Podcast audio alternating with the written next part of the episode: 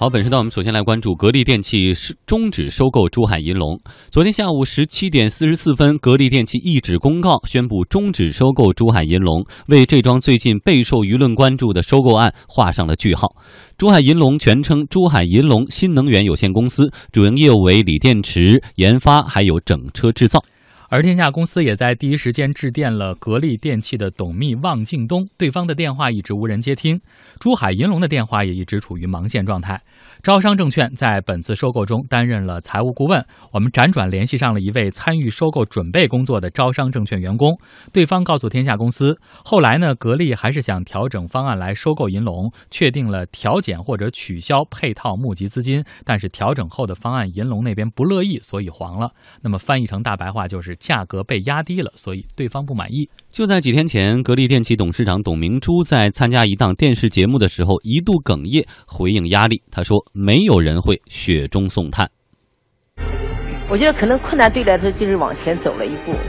自己第一次创业时遇到这种困难，特别是感受到那种孤独，因为我们有的时候在一起都在说啊，我们是朋友，那都是做锦上添花的。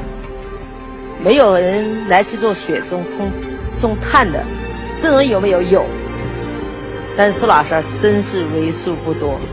嗯，董小姐也一改往日强硬做派。那么在这背后，其实就是这次收购的一波三折。哎，我们从头为大家捋一捋哈。这个格力电器今年三月七号发布公告，宣布筹划发行股票收购珠海银隆。格力管理层给出的原因是，因为我们要布局汽车业务了。到了八月十九号，格力电器宣布计划发行股份来收购珠海银隆百分之百股权，作价一百三十亿。此后呢，格力电器对于购买方案进行了微幅调整，募集配套资金总额减少到了大约九十七亿。十月二十五号，格力电器公告，购买珠海银隆方案获得珠海国资委批复同意。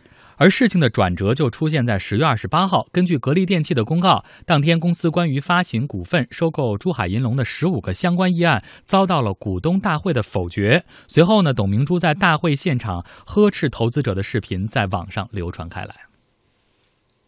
格力没有亏待你，我讲这话一点都不过分。你看看上市公司哪个企像这样给你们分红的？我五年不给你分红，你能怎么样我？你有什么辙？就给你们给的越多，越拿越得意，越多越嘛话越多。两年给你们分了一百八十亿，你去看看哪个企业给你这么多？所以讲老实话，我今天进来这是唯一一次开股东大会没有人鼓掌。我想可能每个人带着自己不同的心思来。你不信任格力，你可以把股票抛掉；你信任格力，你就应该坚定的相信，格力能从一个亿。从百分之一的利亏损企业，做到今天能达到百分之十三的利润，是靠你们来吗？是靠我们的心。嗯，这这这一段时间呢，对于格力集团、格力电器，包括董小姐本人，嗯，还有这一家珠海银隆呢，都不是太消停哈。呃，从一开始提出这样的方案，因为太贵了，一百三十亿，呃，被格力这边的董事会给否决了。好，后来谈一下，把价格压起来呢，压下来以后，珠海银隆那边又不同意了。反正到现在一拍两散，是不是可以说，呃，这个事情再往后就不会再有任何的想象给大家？呃，起码是应该说这样一个方案，这样这样一种方式，可能。呃，格力的股东是没有接受的。那至于说以后会不会采取其他的方式，比如说不是全资收购了，是不是参股了？呃，然后不是增发收购了，是不是用现金了？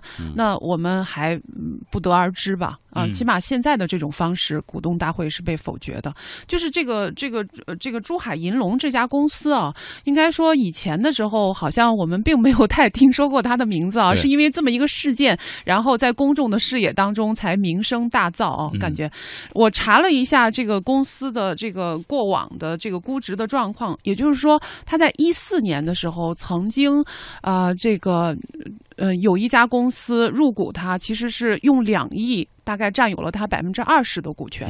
如果你算一下的话，这样子的话，它整体的市值也才十亿。对。然后呢，半年之后呢，它就涨到了二十五亿。嗯。然后那是一四年的时间。然后呢，到了一五年呢，它就被称为说估值五十个亿，又翻一番。对。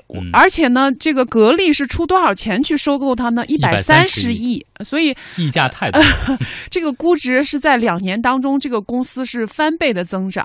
然后从等于说从从一五年到格力出价，大概又翻了五倍。嗯，呃，那这个过程当中是不是有虚高的这个这个嫌疑？而且我们再来看一下这个公司所承诺的这个这个业绩来看的话，好像也并不称得上它的这个估值啊。嗯，它的这个公司的股东呢，他承诺是说到一八年，它能够提供的利润是十四个亿。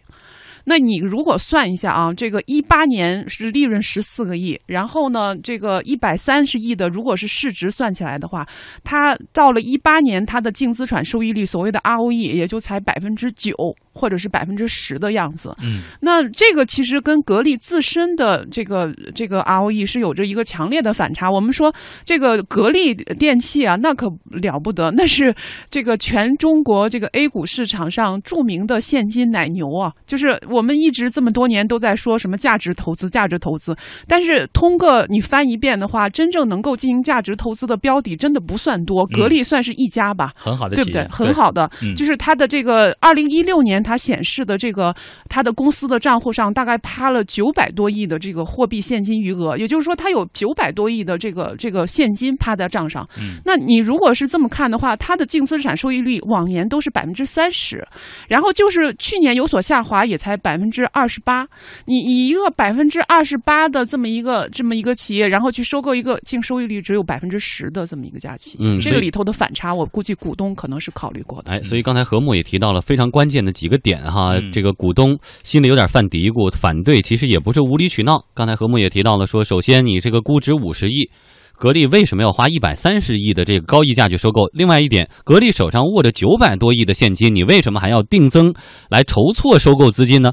那么第三点呢？通过增发股份收购，损害其现有股东，尤其是广大中小投资者的利益。你一这个增发，不相当于我手里的股票被稀释了吗？嗯，所以其实你看我。仔细看了一下，他这个中小投资者对于收购的这个方案其实是同意，但是只不过是因为你这个高溢价去收购遭到了大家的反对，包括我们提到的这个充足的现金流，为什么还会采取定向增发？我们也来听听申万宏源证券研究所市场研究总监桂浩明的分析。一个呢，可能这当中大家觉得存在一定的关联交易，对吧？或者说存在一些这个交易当中呢，有些程序上不是很透明，中小投资者呢怕这当中呢会有损害自己利益。特别是大股东，因为他很多案例实际上都是同他的这次定向增发啊、收购有关的。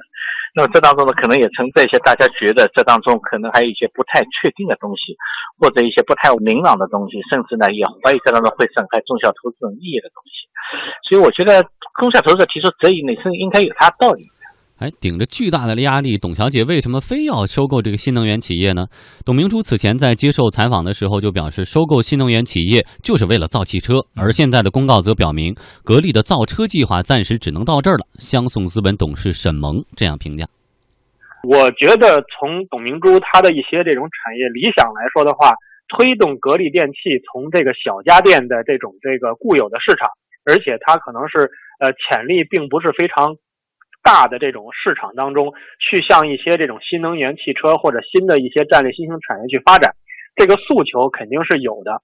但是我觉得他此次选择的这个标的和具体的去运行这个标的操作的这个标的的这个手法，可能有太多的这个瑕疵，或者说是不专业的地方。嗯，所以我们说到这个车呀，真的不是随便的一个企业都能造的。而且这次董明珠其实他不是说。普遍性的造车，他更注重的是新能源汽车。他在接受采访的时候，其实他也说过，他说他希望造的是新能源车，能够使得未来对雾霾，其实他希望能做一份贡献。嗯，但是毕竟这个传统的制造企业和这个汽车企业之间，技术、人才、专利、销售团队、经销商体系的搭建完全是不一样的。嗯，他。通过收购这样一家生产电池技术和生产这个新能源汽车的这个银龙，就能够实现它的造车梦吗？呃，应该说，对于格力来说，为什么要提出造车梦，确实是跟他呃目前的这个这个所在的这个行业遇到瓶颈是有关系的啊。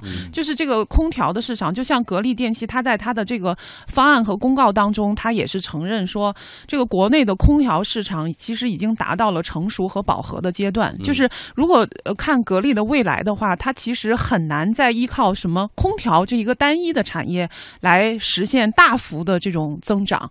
所以在这个时候，他就必须要寻找这种新的利润呃和这个转型的这种增长点。那在这个时候，我们其实想到说，格力以前还声称要做手机呢，还声称说做手机也是分分钟的事情啊。但是我们现在在市面上，屏保了。对，我们在市面上毕竟还是没太看见呃这个格力的手机，看见的更多的还是这个小米的手机吧，基本上是这样的。董小姐的话说，那是 为什么没有？那是因为太好了，就说我们内部员工已经抢完了，你们那么容易能买到吗？你以为？那希望以后我们能分享它的新能源汽车吧。好，其实我们说到现在，格力在做什么哈？除了在生产空调和手机，只有这两个品类，它还用格力的牌子。它还生产一款冰箱，用的是惊鸿这个牌子，惊鸿冰箱。另外呢，格力也在生产这个空气净化器、加湿器，这个电饭煲等等的。但是这些都是用的大松的这个品牌。所以之前格力说我单纯只做空调，你看现在它也在做这些牌子。但是做这些小电器，想直接跟美的啊、格兰仕竞争，是不是还是有一点困难？对，在这个时候你就会发现，它在寻找新的增长空间的时候，这些小的区域是很难承载它的这个抱负和理想的。就是它必须找一个更为广阔的，而且更崭新的一个产业天地进行进入。那在这个时候，好像感觉就是新能源汽车了。对，其实对于格力来说也比较难，因为对于在这样一个家电品牌已经。有口碑，同时公司做的呃比较完美的公司来说，他如果再想拓展领域，又不能够离开他现有的领域太远的话，其实找到这样一个未来企业的增长点，突破现有的瓶颈，还是存在着一定对现在的问题就是说，他要进入，但是关键是以什么样子的方式进入。嗯，那么并购现有的这个行业当中的企业是一条路子，但是关键就是怎么去并购，然后呃怎么样的股权的分配的方式，这些都是实际上的问题。嗯，我们说到最近，像这个乐视贾跃亭也是因为乐视汽车哈，格力也是遭遇了新能源汽车，这真的会成为一个瓶颈。